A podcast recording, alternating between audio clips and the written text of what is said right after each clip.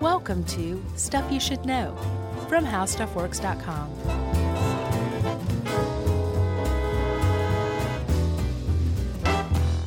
Hey, and welcome to the podcast. I'm Josh Clark, and there's Charles W. Chuck Bryant, and there's Jerry over there, and this is stuff you should know.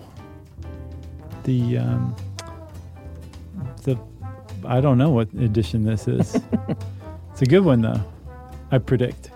Yeah, I didn't I didn't know much about this, so I was uh, when I found it, I was like, wow, this is this is right up our alley. Yeah, this is um part of what's very frequently called um, a hidden history of World War One. This is not something that a lot of people have known about for very long, although it seems to be picking up kind of academic interest. But this idea of people who were disfigured in the war, um, facial disf- suffered facial disfigurements. Yeah, Um, and I should say, I want to say now before at the outset, um, facial differences is the preferred term right. and there's like a whole there's a whole sea change going on in perception um, and you know just being out there with facial differences that's like the antithesis of what we're about to talk about Right. so hats off to that um, but this was a time when there was a huge sudden uptick in facial disfigurements is what they call them from being at war Yeah, I mean, uh, World War One was a brand new war. Uh, the Industrial Revolution brought on uh, new horrific ways to kill people. like the machine gun The machine gun Mortar and shells? Uh, in trench warfare, they point out in, in both of these articles that I read that um, people, the soldiers at the time, still didn't have a full understanding of just what machine gun meant. right and that you don't have time to go poke your head above the trench and look real quick. Like those bullets are faster than you, Right, you're and not you will get a dodging. face full of them. Right, and you're not dodging one bullet. There's a bunch of them coming. So Yeah. maybe you get out of the way of one, but there's three more headed your way too. Yeah, so there wasn't. I mean, it sounds weird to, to think of that now, but there was not that full understanding, and a lot of men in World War One had a lot of bad things happen to their face. Yeah, so not just from machine gun fire, from sticking their head up above a trench, but also from those mortar shells. Yeah, artillery. are- they've been around for a little while, but they just prior to World War One had really been perfected into like really destructive instruments. Um, they blew up and they created a totally different type of wound than a bullet hole does because they're jagged pieces of metal, iron, steel, and they could say tear your lower jaw completely off. Yeah, um, take off half of your face. Like they just did all sorts of really weird, horrible things, and that that advancement in um, weaponry, I guess you'd call it, combined with some advancements in um, battlefield emergency medicine, so that saving lives. yeah, so that there were worse wounds than ever before. But the potential of surviving a wound like that was also greater than ever before, which culminated in a a huge uptick in people who whose faces had been disfigured by either bullets or shrapnel, um, more than anyone had ever seen before, in, as far as numbers went. Yeah, there are a couple of doctors in these articles that have quotes, and uh, one of them talked about like you don't. We didn't see a broken bone. We saw bones that were just shattered. Right. Um, at the time, I think another quote talked about it, the the weaponry was outpacing medicine, Yeah. um, and like you said, they were maybe able to save lives more, right. but it was outpacing. Like, well, now what do we do? Right. We don't have the means to do facial reconstruction like they will in the future. and in, in a very weird but also really real way, World War One pushed reconstructive surgery to to advance by Big leaps time. and bounds, just by all of a sudden having a bunch of people to practice on and try new techniques on, but also having to do that all of a sudden. You know, rather than slowly taking your time, it was like, no, you need to figure this out now. And a lot of surgical techniques advanced, but uh, a lot of people point to World War One as like kind of the dividing line between anything that came before as far as plastic surgery goes and modern plastic surgery really started in World War One. But people have been doing stuff as far as plastic surgery goes for uh, th- more than a thousand years before War- World War One, or no, about almost 3,000 years, 2,500, 3,500, 3,500 years at least. That's, that's as far as I'm going. I'm the worst at, at figuring out uh, time spans over centuries. Yeah. As you know, Yeah. that's why I never do it. you always leave it to me. Uh, I, I usually just say the year, and so you're like, you can figure it out how long ago that was. Here you go. Um, but about 1600 BCE is when we have evidence uh, on paper or papyri, papyri, of actual uh, repairing things on the face like that and suturing things on the face.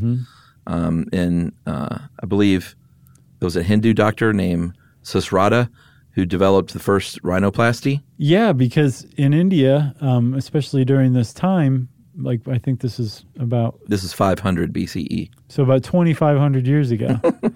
um, if you were uh, caught stealing, you would get your nose lopped off. You Yeah. could also get it lopped off in war, and it happened frequently enough that it was an Indian doctor at that time who who created the technique of re, re- like building a new nose. Uh, your nose could also just fall off if it was the 1700s and you had syphilis. Yes. Can you imagine something like that? No, syphilis sounds awful. I mean, it would drive you crazy, it'd attack your spine. Yeah. But there were also these necrotic lesions called gummos or gummas. Mhm. Isn't that an awful name for something that, that eats your face away? A gumma? Yes. Oh, I got a new gumma today. Look at this thing. Yeah. Um, but it would eat your nose clear off. It would eat your eye out of its socket. It would eat your mouth away. Um, and the the prevalence of syphilis actually was something that kind of pushed um, plastic surgery along as well. Yeah, they started experimenting with skin grafting uh, in the early 1800s. Um, the the term plastic surgery didn't actually come about until the 1800s, but they were, you know, I can't imagine the results were great, but they, you know, they were leading the way all over the world with some things like skin grafts and plastic surgery, very rudimentary and crude, but it did pave the way. Yeah, they were figuring out techniques, but again, they didn't have they didn't have something like World War One to push things forward. They had syphilis, which is something, um, but the um, they had like cleft palates was one that was a, a surgery that that had been not perfected or anything like that, but it, it was a surgery you'd frequently see if you were a surgeon. You might be asked to do, but um, World War One again just brought on a, a drove of totally different cases that no one had ever seen before. So they had to get clever, and there were a couple of people who kind of came to the fore just as far as the plastic surgery went. There was a guy from New Zealand named Gillies. What was his first name, Chuck? Mickey? you knew I was going to say that, right? Yeah. No, his name was uh, Sir Harold Gillies. Yeah. Uh, there were a few people. There were, and we'll we'll talk about all of them kind of uh, as we go here. But Sir Harold Gillies, uh, there was a gentleman named uh, Francis Derwent Wood, and then there was a woman uh, named Anna Coleman Ladd, Right. And they all contributed greatly to this new cause of this really really sad cause of these men coming home with these really terrible things that have happened to their face. Mm-hmm. And not only like I'm shunned by society but like my kids can't look at me. Right. my wife wants to leave me and some of these soldiers are like and she rightfully should want to leave me like how can she even look at me Right. and it was just such an awful thing to have to live with. And they all chipped in to, um, I mean, I, I call them war masks, basically, like these wound masks. And they would make, and if you see the pictures of these, it's amazing. They these before and after photos, they would make masks, and we'll get into the nitty gritty, but essentially masks to cover these uh, what what they called then disfigurements, whether it was a missing eye, a missing nose, the lower half of your jaw. Uh, so it wouldn't be something you wore over your entire face. It would just be the part that they needed. Right. So initially it was um, okay, we can advance plastic surgery, and that's where Harold Gillies came in. He founded a hospital at Sidcup, which is outside of London, from what I understand. And it was um, that was where you would go if you were British to get your um, to get plastic surgery. And you could go stay there for like two years, basically getting a series of surgery and a series of surgery, just one after the other, um, recovering, new surgery, recovering, new surgery.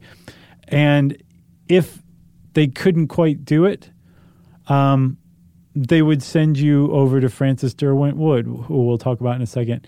But there were there were limits to plastic surgery, and when plastic surgery reached its limits, and I guess the soldier's face was still uh, disfigured to the point where he didn't feel like he could return to society, or society was like, nah, nah, you stay over there. Then Francis Derwent Wood and Anna, Ladd, Anna Coleman Ladd came into play.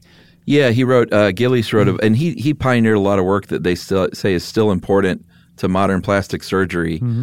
Um, and he ended up writing a book, and he he was the guy that said, you know, before this we were doing things like cleft palates, and all of a sudden we were getting two thousand patients a day coming in with the most horrific injuries you could imagine Yeah.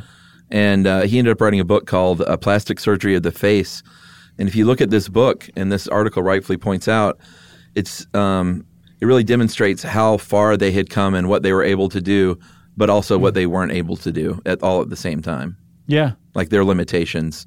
Even though he was doing for the time really really advanced work. Yeah, I mean stuff where like you cut out a piece of skin and s- sew it to another part of your skin mm-hmm. so that there's blood flow, and then you cut off where it was originally connected, and then sew that part down, and basically you've just inchwormed skin down. F- the face to mm-hmm. where you want it. Like they were figuring out things like you have to keep a, a blood p- supply going, or else it's going to just rot and fall off. Like Yeah. like really advanced stuff and like in a lot of cases they they were able to restore the soldier's face basically back to or some close similar similarity to what mm-hmm. it was b- prior to the injury but again there were plenty of them where it was just like we can't do anything for you man and that's when they would go that it was when those cases started to build up francis derwent wood and anna coleman ladd stepped in Should we take a break? yeah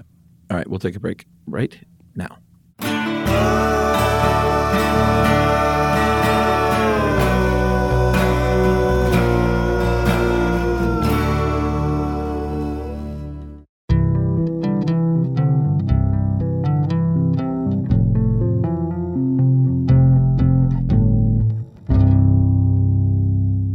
So one thing I want to mention real quick is uh, I don't think we talked about was outside Sidcup or in Sidcup where Gillies had his hospital. Uh, they had there were so many men coming through there. They had in the town they had certain benches painted where they painted blue, yeah uh, and if the, there was a bench painted blue, it was sort of a, I guess you, for lack of a better word, a warning to society. Like here's where these patients will be sitting, and you might want to not sit there and look at them. right It was like a horrible thing to do, but it was just sort of emblematic of like what these men had to go through. Like children terrified in public of these people. Like they wouldn't put mirrors in these hospitals. Well, yeah, and it was supposedly it was uh, an enormous shock Sure. to see yourself. I, I can't even imagine it.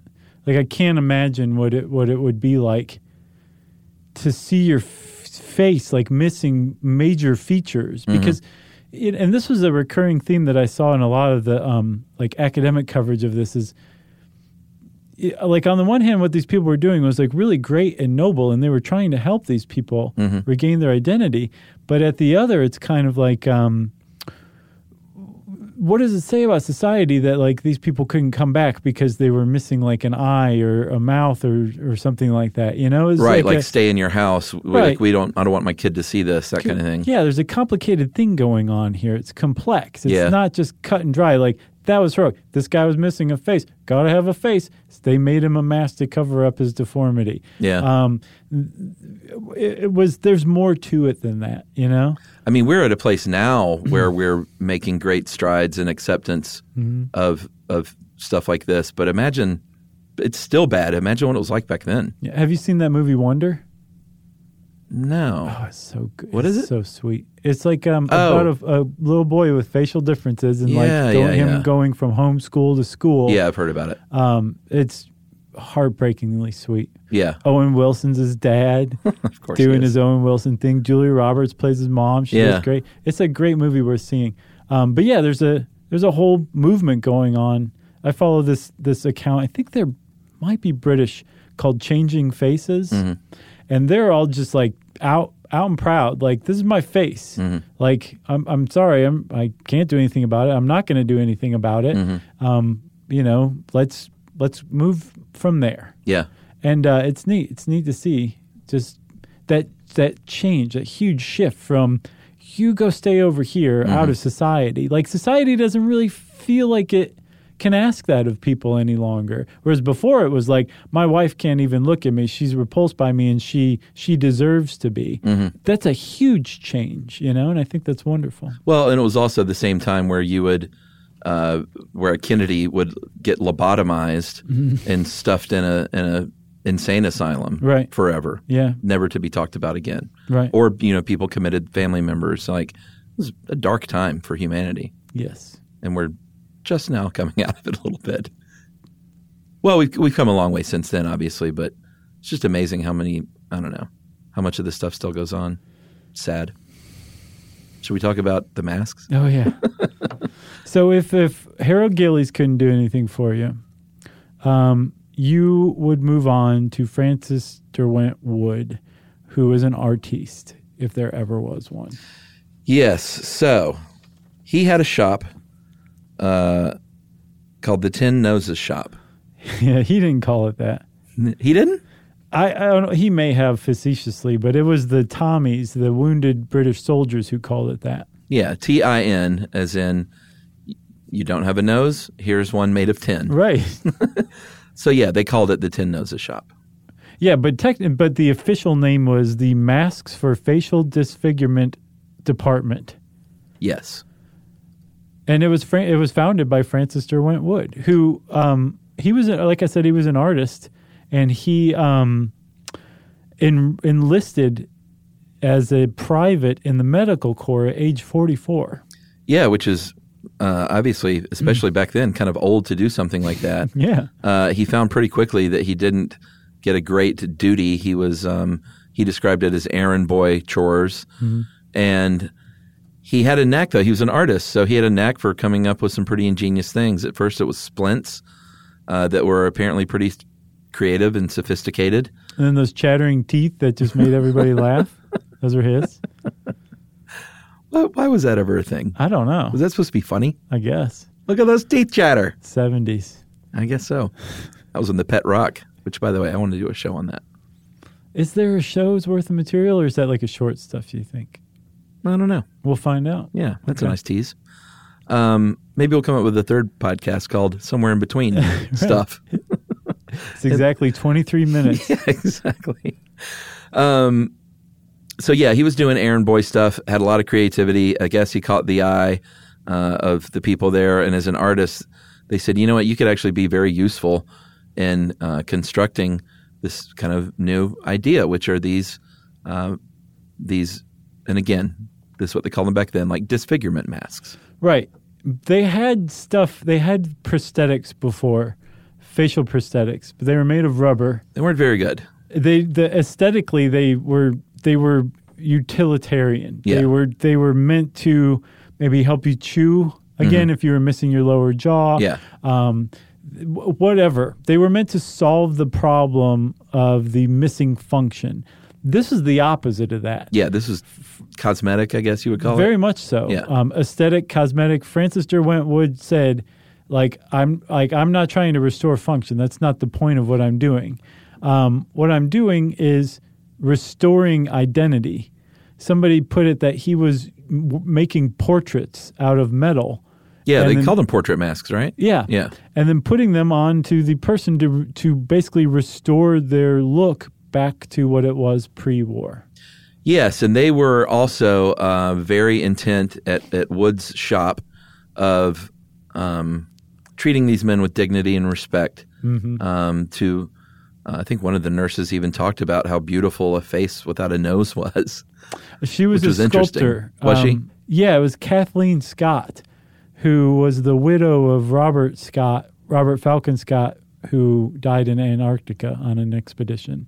But she was a she was a sculptor who helped out, and was like, "These are people still, and they're beautiful in their own way." Yeah, her quote was uh, Men without noses are very beautiful, like antique marbles.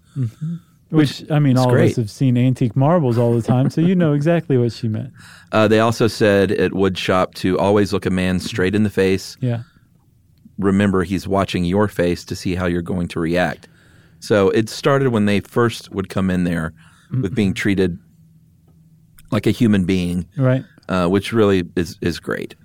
So uh, he would establish his unit in March 1916, and uh, by June of the following year, he appeared uh, in the Lancet, the great legendary British medical journal uh, that's still around today.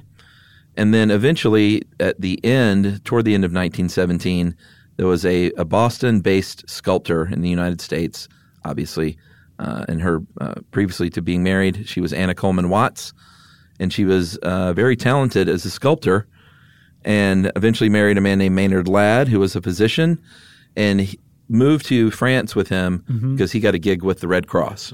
Yeah, he was uh, like the chil- injured children's corps leader, something like that. Man, what a thing to do. Um, and yeah, so they moved to France, and she found out what Francis Derwent Wood was doing back in England, and she's like, "I'm going to try that here." So with the Red Cross, she set up something called the um, Studio for Portrait Masks in Paris in the Latin Quarter, and she went to work doing the same thing. Again, this is all pioneering stuff. Like these people were making this up as they went along. There were a couple of trained sculptors who turned during the war turned their talents to restoring facial identity to men whose faces had been disfigured by shrapnel and bullets. Yeah, and by all accounts, um, the uh, Ladd studio was very much the same way of like trying to set them up for success as humans and treating them with dignity. Her, Yeah. her, her place in the Latin Quarter was very beautiful. It was described as a large, bright studio, uh, plants and ivy on the walls and flowers everywhere. And she wanted to make it like I think it's a it's significant that these were artists and not from the medical establishment Right. because they wanted to set up these beautiful places for these men to come and feel good about what's going on there. And I think at the time, like hospitals were grim, Oh yeah. and any kind of treatment you got was just. I mean, we've talked a lot about old medicine. It was not a sunny uh, experience in any way. No. Then those horrid like wicker wheelchairs that are the creepiest things ever anyone's ever seen. Yeah, so Ladd tried to set up a really lovely, cheery, welcoming space for her patients to come in, which is just great. And there's newsreel footage from that era of Ladd working in her studio with one of her patient clients. I don't know what you'd call him. Yeah. But there's, I think he's missing a substantial part of his lower face, maybe his lower jaw. And she attaches the prosthetic, the mask, and like tucks it behind his ears, like it hangs on behind his ears, right? Yeah. and um, it's it's the neatest thing. Like he smiles, like he goes from not sad but neutral, but then all of a sudden he smiles, and it's like it was a warm, genuine smile. Um, and it's it's really moving because you can read about all this like we did, all you want, and Yeah. like oh here's this quote from this person, and this person said this was an amazing thing too, and here's a letter somebody wrote. But seeing that guy smile, Yeah. when when um when Anna Coleman Ladd puts the the prosthetic on his face, says it all. Like it all comes into to focus what everybody in the articles are talking about. Yeah, and there are a lot of great before and after photos uh, of the, and we'll get in, you know, in, in a few minutes on how they made these things. But there are a lot of great before and after photos, and when you look at these, because initially in today's, in 2018, is you think about, well, these people had a horrific thing happen to their face, and so now they wear a mask like attached by either eyeglasses or hooked over their ears to to mesh with the rest of their face. And your first thought is like how unbelievable did that look but when you look at these photos they look really good and you can only imagine that just that sense of uh, normalcy, Yeah. for lack of a better word, meant so much to these men. Yeah, even covering it up, not fixing it, but Yeah, just uh, covering covering, it up, up. enough to to to blend in. Yeah, I think is what they were looking for. pretty extraordinary. Yeah. You want to take another break? Yeah, let's do it. We're going to take a break, everybody. We just decided. I don't know if you heard or not. and here we go.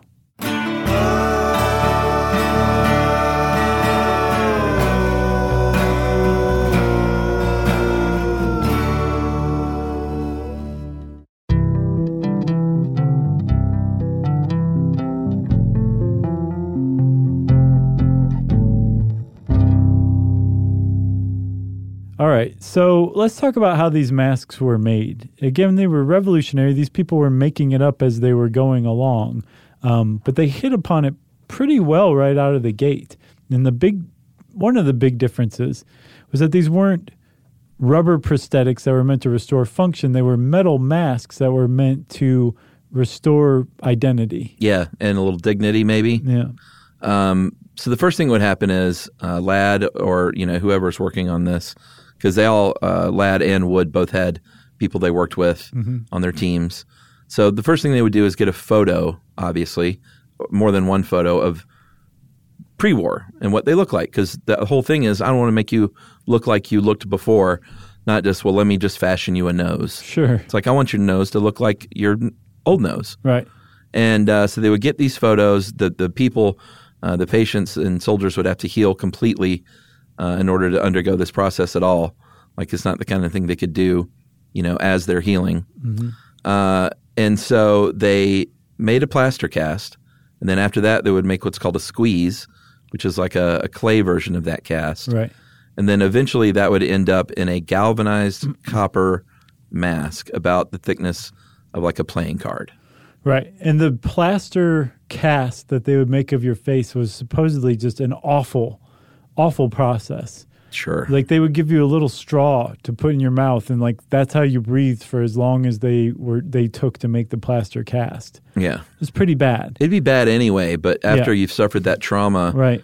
to your face, I imagine anything near or around your face would be really uh, disconcerting. Yeah. And let's talk about that. What led up to that? First of all, you were shot in the face or hit with shrapnel in the face. Mm-hmm. Sometimes you would be laying there if you went down in no man's land for hours, days Sure. before somebody came and got you. You were taken to a um, field hospital and then flown over to England or, or driven over to England or, or by boat. Be quiet, everybody. Um, or taken to Paris.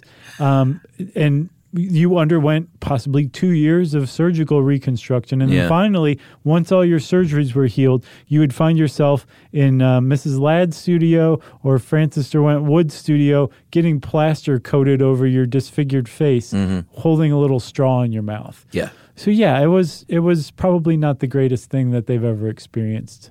It was probably tied for first with a couple of those other ones along the way for being terrible. Yeah, and like you said, this is after um, noble but not great result uh, attempts at, you know, doing it the plastic surgery way. Right. So these people are desperate. They, I mean, if you've gone in there to get a portrait mask, you're that's your last stop Yeah. to try and resume, uh, you know, your previous life, basically, Sure. or as Right, close yeah. as you can get to it. That's a big caveat. All right. So if you had facial hair, if you had a mustache, which uh, a lot of men did back then, um, they would use real hair and add that into the mask. Uh, her, I think it took her about a month to make one of these. Yeah, I don't know if you said or not, but she was credited as by far being the better artist. Like the results she was, were yeah, really talented. much better coming out of the Ladd studio than out of the Wood studio. yeah, But he was faster and more prolific. yeah. He had a lot more. I think he served a lot more patients. Mm-hmm. Uh, in the end, I believe her shop was only open about a year, and with four assistants, created 185 masks. Which um, again in the grand scheme of things is not very many people but changed all of those lives Right. you know So they so they're from the plaster cast. You said they made a squeeze. A cast is a negative. The squeeze is a positive. Mm-hmm. and then they would use the squeeze as the model for making the cast that, or the mask that they needed. yeah Um, and then they would they would cast it into um, copper Yeah. one thirty second of an inch thick, and then it, like you said, it would attach by um, spectacles or around the ear, and f- uh, Mrs. Ladd, you said she used hair, Yeah. but Wood used like he painted his on.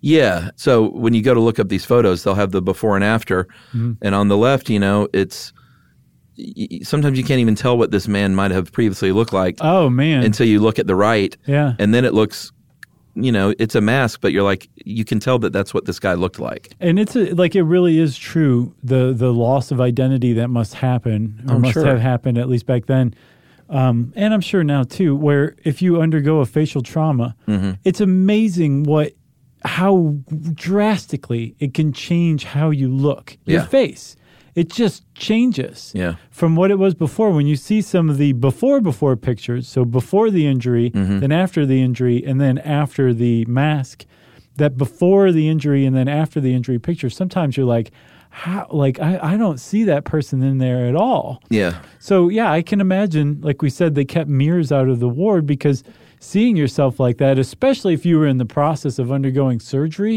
i'm sure they were like you don't need to see this at all buddy just just let us keep working on you you know Yeah, one of the, the tougher parts of this process too, and um, and also most important was matching the skin tone.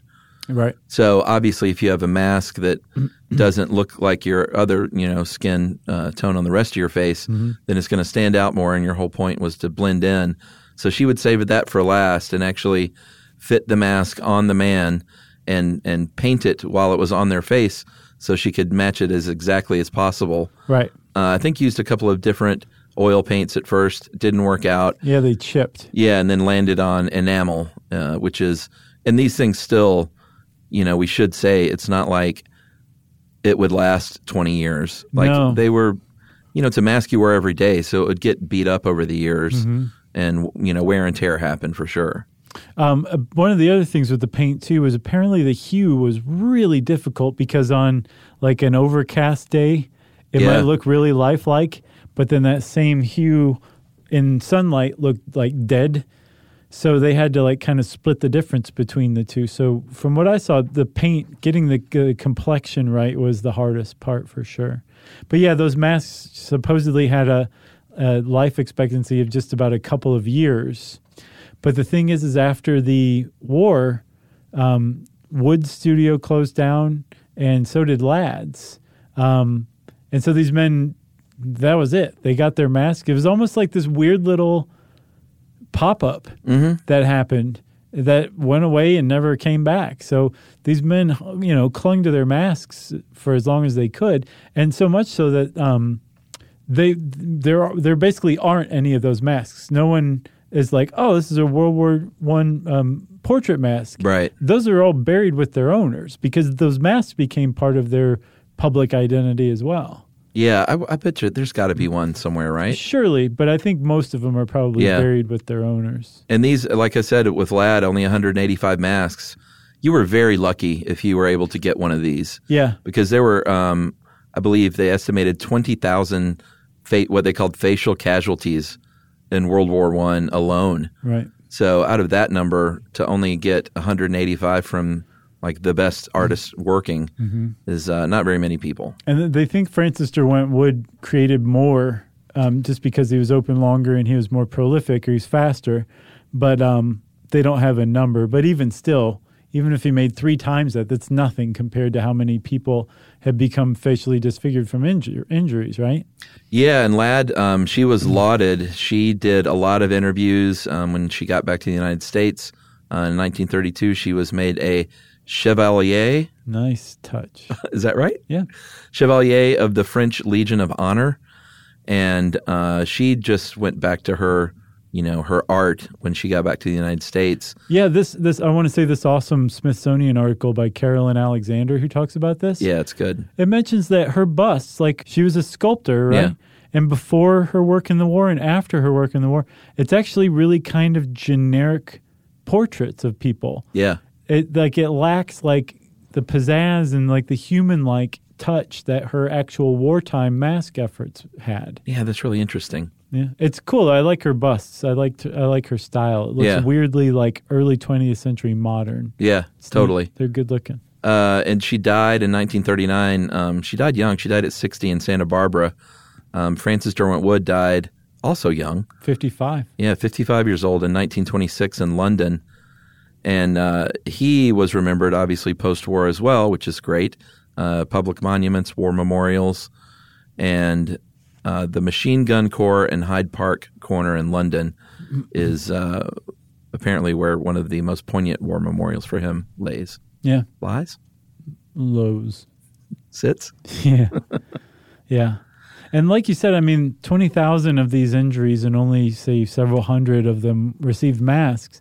And again, this is a time when society didn't really want you back if you were facially disfigured in the war. So sad. And there was a there was an idea to basically buy some land for disfigured officers um, to have them just basically go live off the land over here and, and have a nice pension and just stay over here.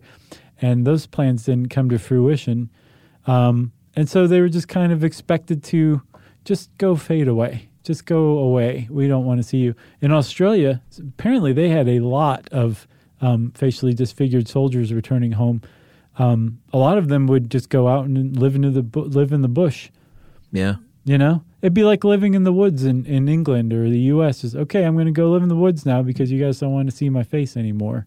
And a lot of them committed suicide too. Sad, sad to say, or died of suspicious accidental deaths. Yeah, man, like the, the stories where you hear about the their kids being frightened of their father and stuff after the war, just heartbreaking. Yeah, and a, that was supposedly a a pretty recurrent anecdote in news, Yeah. newspaper articles about this about these studios. Like they're trying to save people because their own kids can't stand to be around them. You know? Yeah, but kids even scared of the mask because, uh, you know, it points out is while they did so much to restore it, they were still expressionless faces, Right, sure. which um, you know could could creep out a kid for sure. Yes, but we've come a long way. Yes, And Wonder is proof positive of that. That's go, right. Go see that movie. It's good. I will. Uh, if you want to know more about facial differences, go check out, um, I don't know, just search facial differences. Check out changingfaces.org and go see Wonder. Why not? It's a good movie. I'll check it out. That was the second one was directed to everybody. Oh, okay. Um, since I said that, it's time for listener mail. Uh, I'm going to call this relative of President Pierce here, Whoa, I'm in trouble. parentheses, lighthearted. Oh, okay, good. I'm not. Hey guys, big fan. I had a baby in August, so I've been behind on the episodes. Finally got to the new short stuff where you mentioned President Franklin Pierce, and I couldn't help but laugh out loud when I heard your disdain for the man. Uh, my baby son's middle name is actually Pierce, just like his father and every other male that was born in his family. A tradition that has stemmed since, you guessed it, Franklin Pierce became president. My husband is a great, great nephew of Pierce. The Um, best. His grandmother actually still owns the presidential china. That's kind of cool. Wow. Uh, every time someone finds out my husband is a descendant of a president, they get so excited, but my husband and all of his family just roll their eyes and exclaim, Oh, he was the worst president. Everyone just remembers Lincoln anyway. It makes me laugh every time that his family doesn't think much of this man any more than the rest of the world. So just take comfort in knowing that your hate on Pierce and his faults uh, during his time in office aren't past his own family. Man, that's something. Uh, I'll do my best to make sure my son uh, makes up for it. So sad I miss your shows in Denver. Please come back. And that is sincerely from Sarah, mother of a Pierce. Thanks, Sarah, mother of a Pierce. That was a great email. Yeah, and we'll come back to Denver for sure because Sure. we sold out two shows there. Denver loves us. Loves us. Can't get enough of us. The. Mile High City. Yes. We'll be back. Um, if you want to get in touch with us, why don't you go ahead and mosey on over to um, stuffyoushouldknow.com. Check out our social links there. I also have a website called the joshclarkway.com if you want to check that out too. That's right. And you can always send me, Jerry, and Chuck an email all at once at stuffpodcast at howstuffworks.com.